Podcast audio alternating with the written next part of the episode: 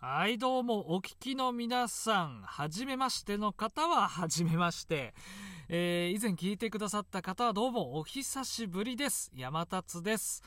いや、ほんとね、収録、ちょっとね、久々っていうね、感じなんですけども、あの先日ですよ、こう、開けると良くないな、みたいなことの話なんですけどね。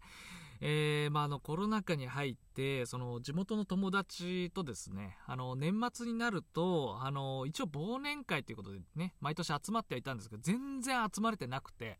まあ、それで、あのまあ、コロナ禍というかね、コロナもね、少しずつですけど、落ち着いてきたっていうのもあるので、なんか、まあ、リモートでも何でもいいから、ちょっとやろう、忘年会みたいな、そんな声がね、かかってて。まあ、それでね、その誘いのついでに、その、山達がまた死んだ説流れるからっていうね、あの、昭和の、そんなこと言われちゃってね。あのー、そんなことないんですわね。うん。一応ね、あの、元気に生きてんだけど、すぐ死んだ説流れる人っているよね。そんな話でした。タイトルコールいきます。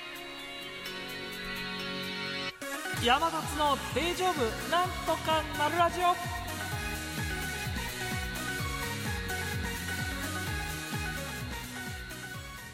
はいどうもおいちゃっす山達です。いやほんとねいや何それっていうね話なんですけど。あの一度ね山達ねあの死んだ説ねあの山達のその周りね友達の中で流れましてあんまりねこう疎遠になってるとねすぐそうなっちゃうからねっていうね話なんですけどね。ええ。まああの最近ですね本当に寒くもなってきましたしまあその少しずつ秋から冬っていうのかな。まあその秋が深まりつつありますけども、まあ、山達もなんかねこう秋っぽいことをしたいなと 思いまして先週ですねちょっとだけ出かけたんですよ。まあ、その出かけた先っていうのが、あの全然ね遠出とかじゃないんだけどそのイチョウ並木を見に行ったんですよ。まあね、山立ね、あの、イチョウ並木、その黄色に色づいたそのイチョウ並木がかなり好きでですね、まあ、あの、都内に行けば、あの、有名なね、スポットいっぱいありますけども、まあ、あの、地元でも結構やっぱイチョウって人気の、あの、木だからね、結構植わってるというかね、あの、町のその木に、えー、してるとこも多いですから、まあ、ちょっとそういったとこに行ってね、あの、車で走らせて、こう、見るみたいなね、そんなことやったんですけども、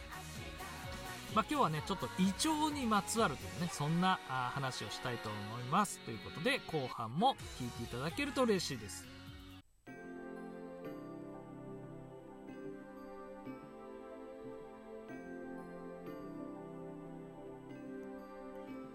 はい。改めまして、どうも、山達でございます。えー、今日はね、イチョウにまつわるそんな話をね、しようと思ってるんですけども、若干ですね、ちょっと調べてきたことなんか言うみたいなね、感じになっちゃうので、ちょっとばかし、なんかうんちくっぽくなっちゃうんですけど、そこはね、えー、あ、そんなこともあるんだ、ぐらいでね、聞いていただけると嬉しいですね。あの、皆さんどうですか？イチョウ並木。あの、好きですかね？あの、山達はね、なんなら、これからあの、どんどんね、寒くなると、まあ、冬になるとね、あの、イルミネーションとか、まあ、いわゆるイルミね、あっちの方がなんかあの、テンション上がるみたいなのありますけど、山と同じぐらい、なんかイチョウ並木見ると、あ、テンション上がっちゃうってね、あるんですよね。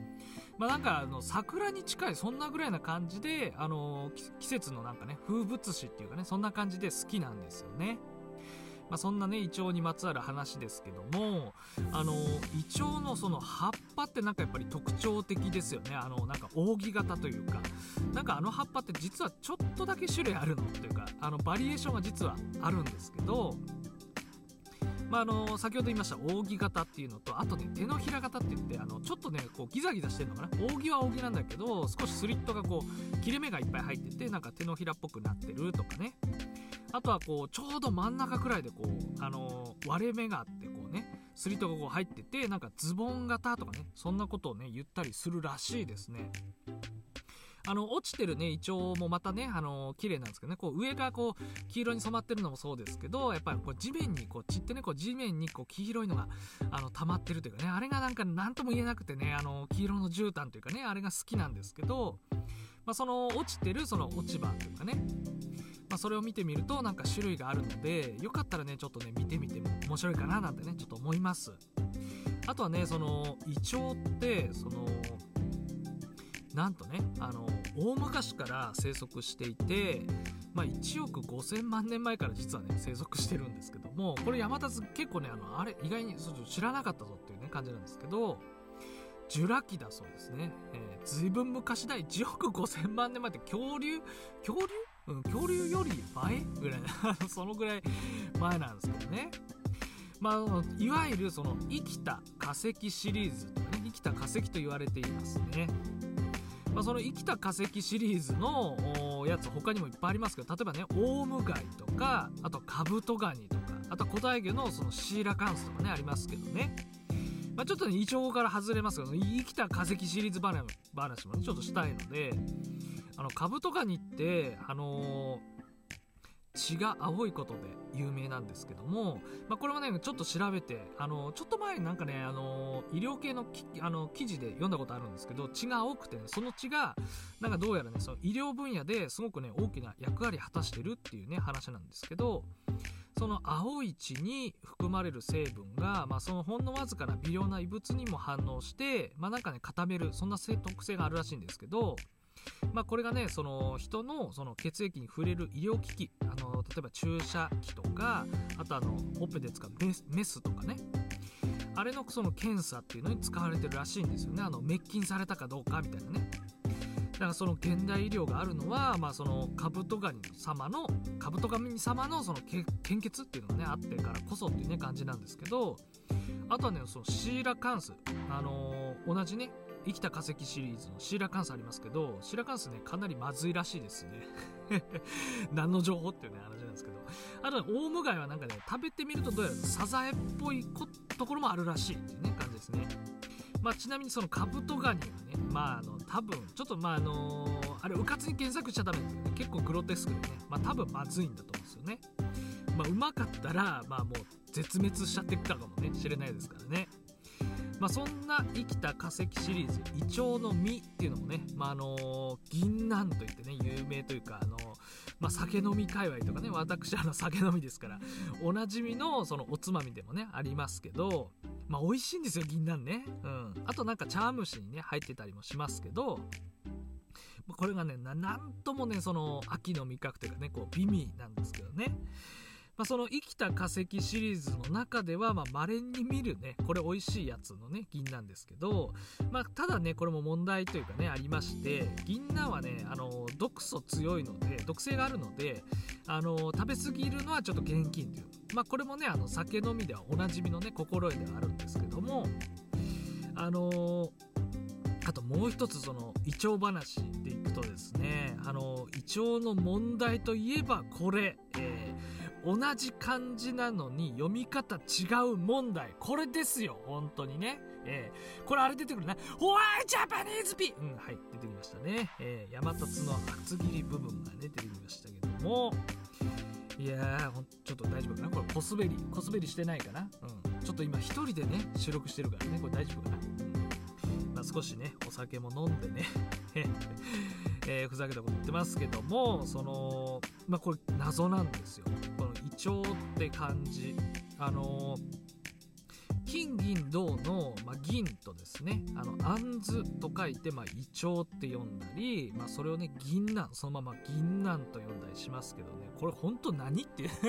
本当何だろうっていうね話なんですけど紛らわしすぎっていうねあのぜなんていうかなこの言葉の前後であイチョウ並木とか言えばイチョウですけども。こう焼きってきたら同じ漢字でもこう銀杏と読んだりとかね焼きイチョウって言わないもんね。もうこれややこしいよって思ってこれこれまたねちょっと調べてみたんですけどあのー、まあもともとねその銀色のその銀杏っていう言葉というかね漢字としてはあのーあの銀杏の実がですね白くて銀のように白くてあんずくらいの大きさの実っていうなんかそっからなんか銀杏ってなったらしいんですけどもまあ、あの別名がどうやらあってですね。あのまあ、中国ですね。漢字なんで。中国が語源なんですけどあの葉っぱの形がそのアヒルの、まあ、足の足にちょっと似てるな。確かにあの扇形先ほど扇形とか言ってましたけど確かにあのアヒルさんのねあの足の形も確かに似てますよね、まあ、それでカモの足って書いてなんかねヤーチャオっていうらしいんですけど、まあ、それがどうやらなんかこう伝わる日本に伝わる時にちょっとなまったりなんだりしてなんかいい茶をって言ったりね、まあ、そこからなんか転じて胃腸らしいんですよ。だから当て字？当て字ってことなの？みたいな。あのー、そもそもだから銀なんてあの銀色の杏図では全然読めないもんね胃腸ってね。まあそんなね、えー、由来というか語源というかねルーツがあってあれを胃腸って呼ぶらしいんですけどもややこしい。うん。これは本当にややこしいってね。まあそんな話なんですけどね。うん。皆さんはその秋っぽいこと山立はねそのしてますかっていう話なんですけど山立はあイチョウ並木を見るのがあの秋っぽいことかなと思ってねちょっとまたねどっかタイミングがあればね見に行きたいんですけどねっていう感じのお話でした。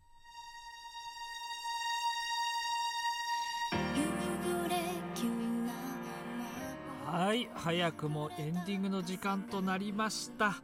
いやー、ちょっとね、久々収録でね、あのー、ちょっとあんまりなんかね、あのー、自分でもね、あれ大丈夫？これ喋れてるかしら？みたいなね、あったんですけども、